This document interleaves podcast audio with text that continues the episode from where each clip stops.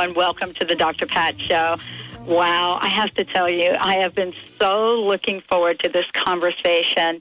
Uh, I want to introduce you, if you haven't heard of him already, to an individual that I believe was totally channeled into writing one of the best books that I've ever picked up to read, and that is Paco Ahlgren. He's joining us here today. He is the author of the book Discipline. And we're going to share a little bit about what that is. But let me just say a little bit about Paco. And, and believe me, I can only say a little bit because his life can can hardly be condensed into a couple of lines on a piece of paper. I mean, you know, he's been referred to as a financial analyst. You know, he has been uh, referred to as a musician. Uh, he has been in the world of quantum physics, scientific, economic, financial, psychological theories. He has looked at both Eastern and Western philosophies, religion, and he is joining us here today as the author of the book Discipline. And, uh, you know, Paco, I got to tell you, I am so thrilled you're joining us here today. Thank you so much for uh, joining us on the show. Well, thank you for having me. I'm thrilled to be on the show. Uh, you know, one of the things I was struck by in in in reading the book, and and we're not going to we're not going to give out all the details of the book because we would be giving away the journey. And you know, because what you've written is such a journey, you know, for me, a winding road with a phenomenal ending. It would be crazy to to do that. But I wanted to ask you about this book. I mean, people have have talked about it. You've gotten rave reviews, and from the title, one would hardly believe that we're going to be looking at a book that includes so many aspects of life.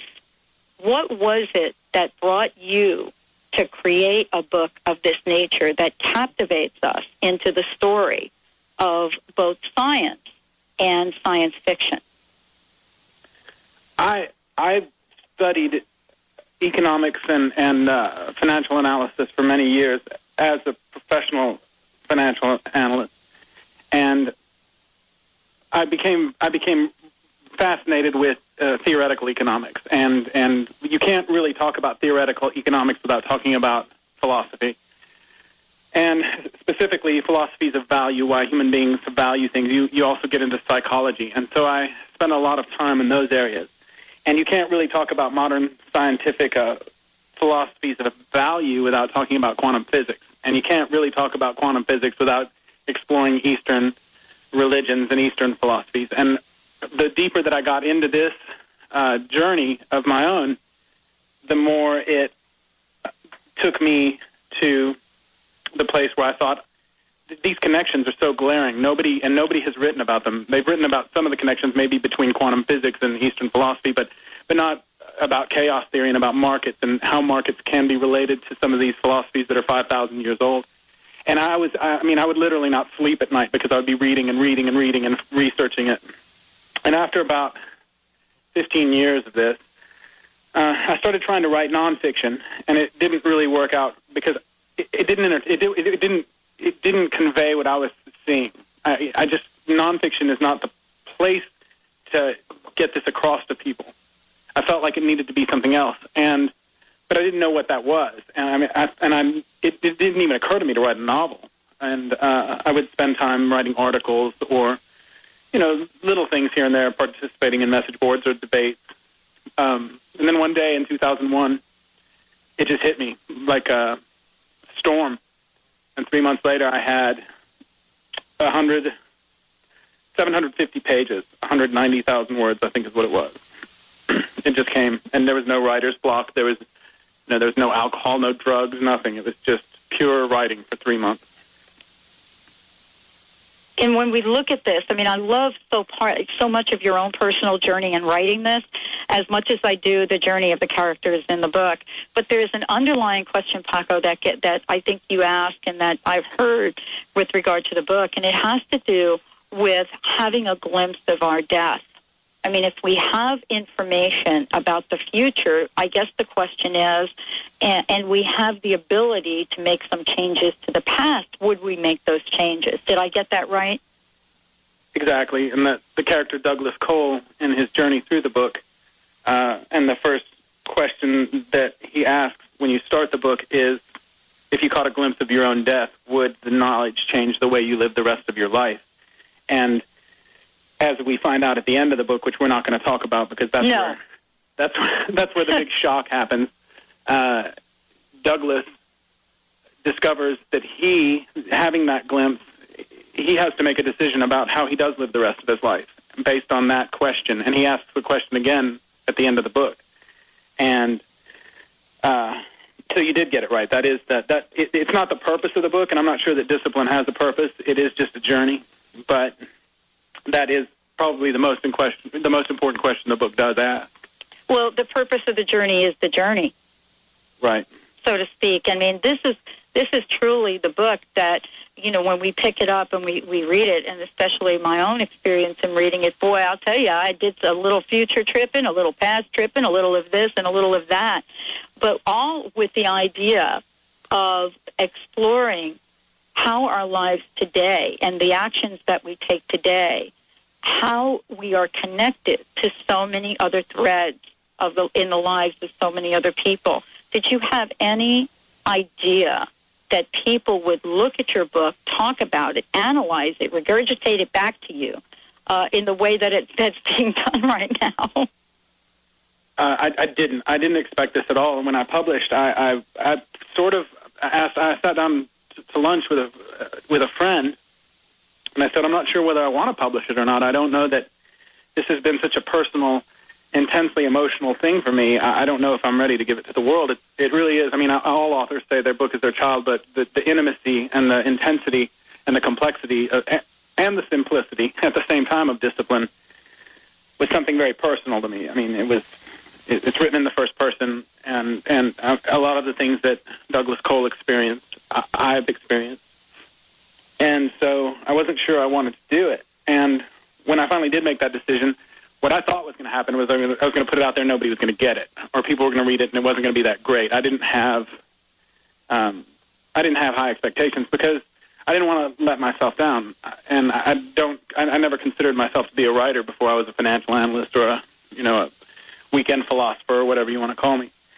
Uh, so when I did start, I'm getting about 200 emails a day now, and I, I can't keep up with them. I'm, I'm I'm having a hard time, you know, and it's it's really important to me to to respond to everybody personally, and the questions that people are asking, and the the the, the you know people are reading the book, and, and and it's giving them hope, and it's giving them ideas about their own lives. It's making them look at the universe in a different way, which is what my objective was.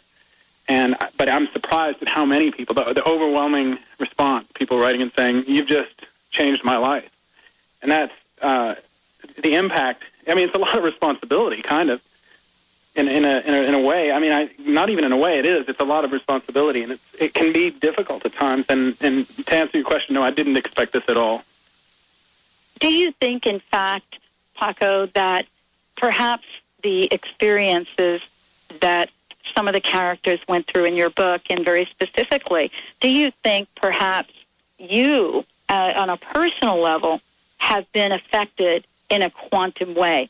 Do you think, in fact, perhaps you are getting some messages to write this book to help so many people get in touch with the inner power that they have in their lives?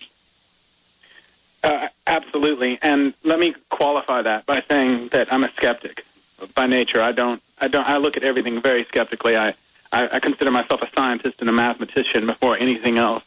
Uh, the spiritual aspect of my life and um, the that part of my journey has been uh, it, it fits very well with the scientific part of my life. So, you know, and that's what Taoism is. I'm a Taoist, and that's that's that's kind of how I you know, I don't think anybody can define Taoism, but but that's the way it fits in with my life. Is that it gives me a way to look at the universe in a very peaceful way, in a balanced way, and it fits in with science. And a lot of uh, spirituality doesn't even try to do that, or doesn't succeed if it does try. Um, I, I don't. I don't. When I wrote the book, I wrote it as fiction, and by the time I was finished with it, I wasn't certain anymore that it was fiction, and I'm Right. not certain that there aren't aspects to the book or the book, the entire book itself, uh, that aren't. Are these characters walking the earth today? I'm not going to go that far, but it wouldn't surprise me if elements of the book do exist in our universe or in the multiverse somewhere, and that these things, if the, if there isn't some uh, truth to everything that's in the book. I, I, you certainly have touched the, the souls and the lives of so many people. We're going to take a short break, Paco. When we come back, we're going to be talking more about the book Discipline. Maybe we can also uh, get uh, Paco to read uh, part of uh, part of the book to our listeners to get a sense of what this is like, hearing this in his voice. We're uh, going to take a short break right now. You're listening to the Dr. Pat Show. This is Talk Radio to Thrive By. Paco Ahlgren, my guest today. The book is Discipline. We'll give you information about the website and much more when we come back, and uh, and talk more about this idea. If you had a glimpse of your death, hmm. We'll be right back.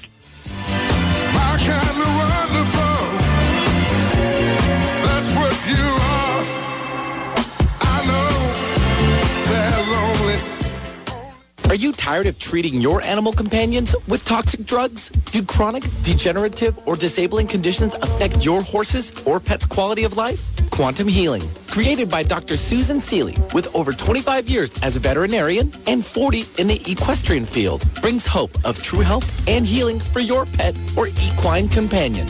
Visit quantumvet.com. Learn how quantum healing can benefit your animal companion. That's quantumvet.com. There is within you a power so great that you discover in the One Command. This revolutionary new book is taking thousands to success in moments. The One Command stops your negative thoughts in their tracks. In this teaching, you are able to reach naturally and easily into the deepest levels of yourself and make remarkable changes in your life.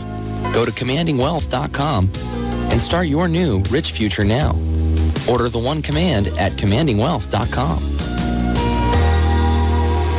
Are you one of the millions of frustrated people who can't take off weight or keep it off on a low-fat or low-calorie diet? It's hard, isn't it? Well, don't despair another day. The sugar-free miracle diet is the answer to your prayers. I'm Karen Bentley, and I lost 130 pounds on this program. I'm also the founder and CEO of the Sugar Free Miracle Diet Company. Go to sugarfreemiracle.com, that's sugarfreemiracle.com, and get started today.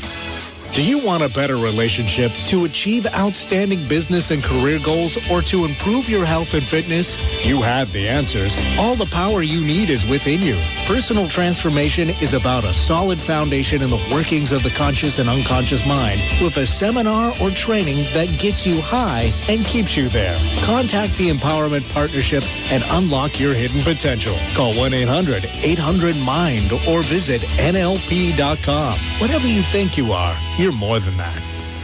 Ladies, your soul is whispering to you. Are you listening? Imagine a woman's magazine dedicated to your inner journey and the deeper aspects of a woman's life. Do you feel an inner tugging of the heart, a desire to live deeper and connect more fully? Aspire magazine features inspiring articles, interviews, and more, and is the premier inspirational and spiritual publication for women. Aspire magazine, inspiration for a woman's soul. Subscribe today at aspiremag.net and have inspiration delivered right to your door. Do you need help losing weight? Does your diet need improvement? Are you having problems getting motivated to exercise? At Personal Training Team, they design a program that works for you. Get results and achieve your fitness goals. Train in their private studios, or they'll even come to your home. Visit their website, personaltrainingteam.com, and call for a free consultation at 425-885-4825. At Personal Training Team, they make it personal. PersonalTrainingTeam.com. More talk, less rock. Come on, that's a good thing. Alternative Talk, 1150 a.m.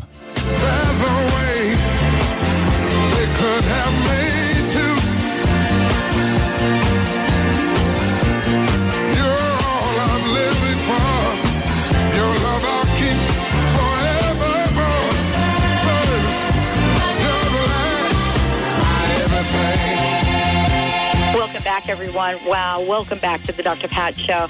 You know, uh, for me, I get to read a lot of books. Many of you have heard me talk about the books that I read. I, I get uh, t- dozens of books a day that come to the office. But I'll tell you, I have picked up a book that I want to uh, suggest everyone out there write down the name and especially the website so that you could check it out for yourself. The book is Discipline, and it's written by Paco Ahlgren, who is my guest today. Paco, would you take a minute and let's give out the website because I think there's lots of really cool information here, and people can buy the book as well. Yes, it's disciplinenovel.com. Okay, and so what I want to do is introduce you all to Paco today, and we're talking about the book. And you know, Paco, one of the things that I loved about the book is how uh, whenever I thought uh, you, you could kind of guess ahead and look at what was coming, you couldn't because a lot of what we interpret, or at least what I interpret in the book, was from my own perception what is the meaning of perception in the book? I mean, how does perception affect not only the book but your you, your life personally? Uh, the, the the the book is built around the idea of perception, and when I say that, I'm I'm saying it specifically um, misperception. Our one of the chapters in the book is called misperception. The 1st Uh-huh. chapter is called misperception. Uh, it's the idea. Uh, there's a philosopher of science named Sir Karl Popper, and he's probably the biggest influence on my life and the way I think and the way that I um, get through every day. And one of the ideas of his work is that we everything that we perceive is a mistake to some degree or another. Now, it may just be a small mistake. Maybe we uh, trip on a sidewalk, or we take the wrong turn. Whatever whatever it is, uh, if it's a small mistake or a large mistake, it's, it's a product of our misperception. It's, it's a product of the fact that we misperceive reality constantly throughout every single day of our lives, and that if we conduct our lives based on that notion that we're flawed and that our perception is flawed, that we might go through life a little bit more tentatively, and that we might actually lead a, a more productive, more efficient lives because we humble ourselves to our own flaws, if you will, our own flawed perception of reality. And that is the central uh, theme of Douglas Cole's journey through the book Discipline, that he thinks that he sees things a certain way, and he finds out at various stages in the book that everything that he believes is true is absolutely false. That people have been controlling and manipulating his life since the day he was born, and he didn't even know it. And that you know there are people who've been trying to kill him for his whole life, and people who've been trying to save him for his whole life, and he had no idea that this battle was being waged. And that is uh, that's the that's the central message of discipline. That if if, if you can get through discipline, and, and I wrote it in a way that you think that you know where the story is going, and at the end, it, you know, it, it, it pounds you with the twist that makes everybody have to read the first chapter immediately again, and most people read the book a second time. And it is that uh, it, it, it's a it's a live, uh, it's a manifestation or or an application of the fact that everything is misperception. Even the book that you're reading about misperception, you're perceiving it incorrectly. You know, Paco, I said earlier that I would love to have you read from the book because um, I think it's so important to hear some of what you've written in your own voice with your own passion. Would you mind doing that for our listeners today? I, I would love to. Um, the the chapter that I read most often is called Indication. It's the second chapter of the book. The first chapter is a, as you know, is a pretty explosive roller coaster ride, and it's a pretty uh, intense chapter. The second chapter kind of takes the reader off of that and introduces uh, the reader to the main character, Douglas Cole, um, and it's called Indication. Uh, year unknown. If you caught a glimpse of your own death, would the knowledge change the way you live the rest of your life? You might think the answer is obvious, and in my youth, I might have agreed. But that was before I learned how elegant and misunderstood the universe really is. My perspective has changed. We fatuously measure our tenure in this place, individually and collectively, using the concept of time. But it is a profound mistake. The first of many we have made as a species so embryonic and unprepared, yet so self-satisfied with our level of achievement, that we are oblivious to the magnitude of our own ignorance. With the concept of time, we've manufactured a monster. It is the bane of our existence, measuring the span of our days as they drain away, drawing its strength from our bodies, leaving only withered, rotting shells to bury. We despise time for what it steals from us, and yet we covet it, trying to preserve every ounce of its substance, as though it has substance. And so, despite our best efforts, we have resigned ourselves to the futility of time's preservation. But this resignation is perhaps the biggest mistake of all. It seems so simple as to be a cruel joke, for it is the effort itself that makes understanding time so elusive. But time does not exist.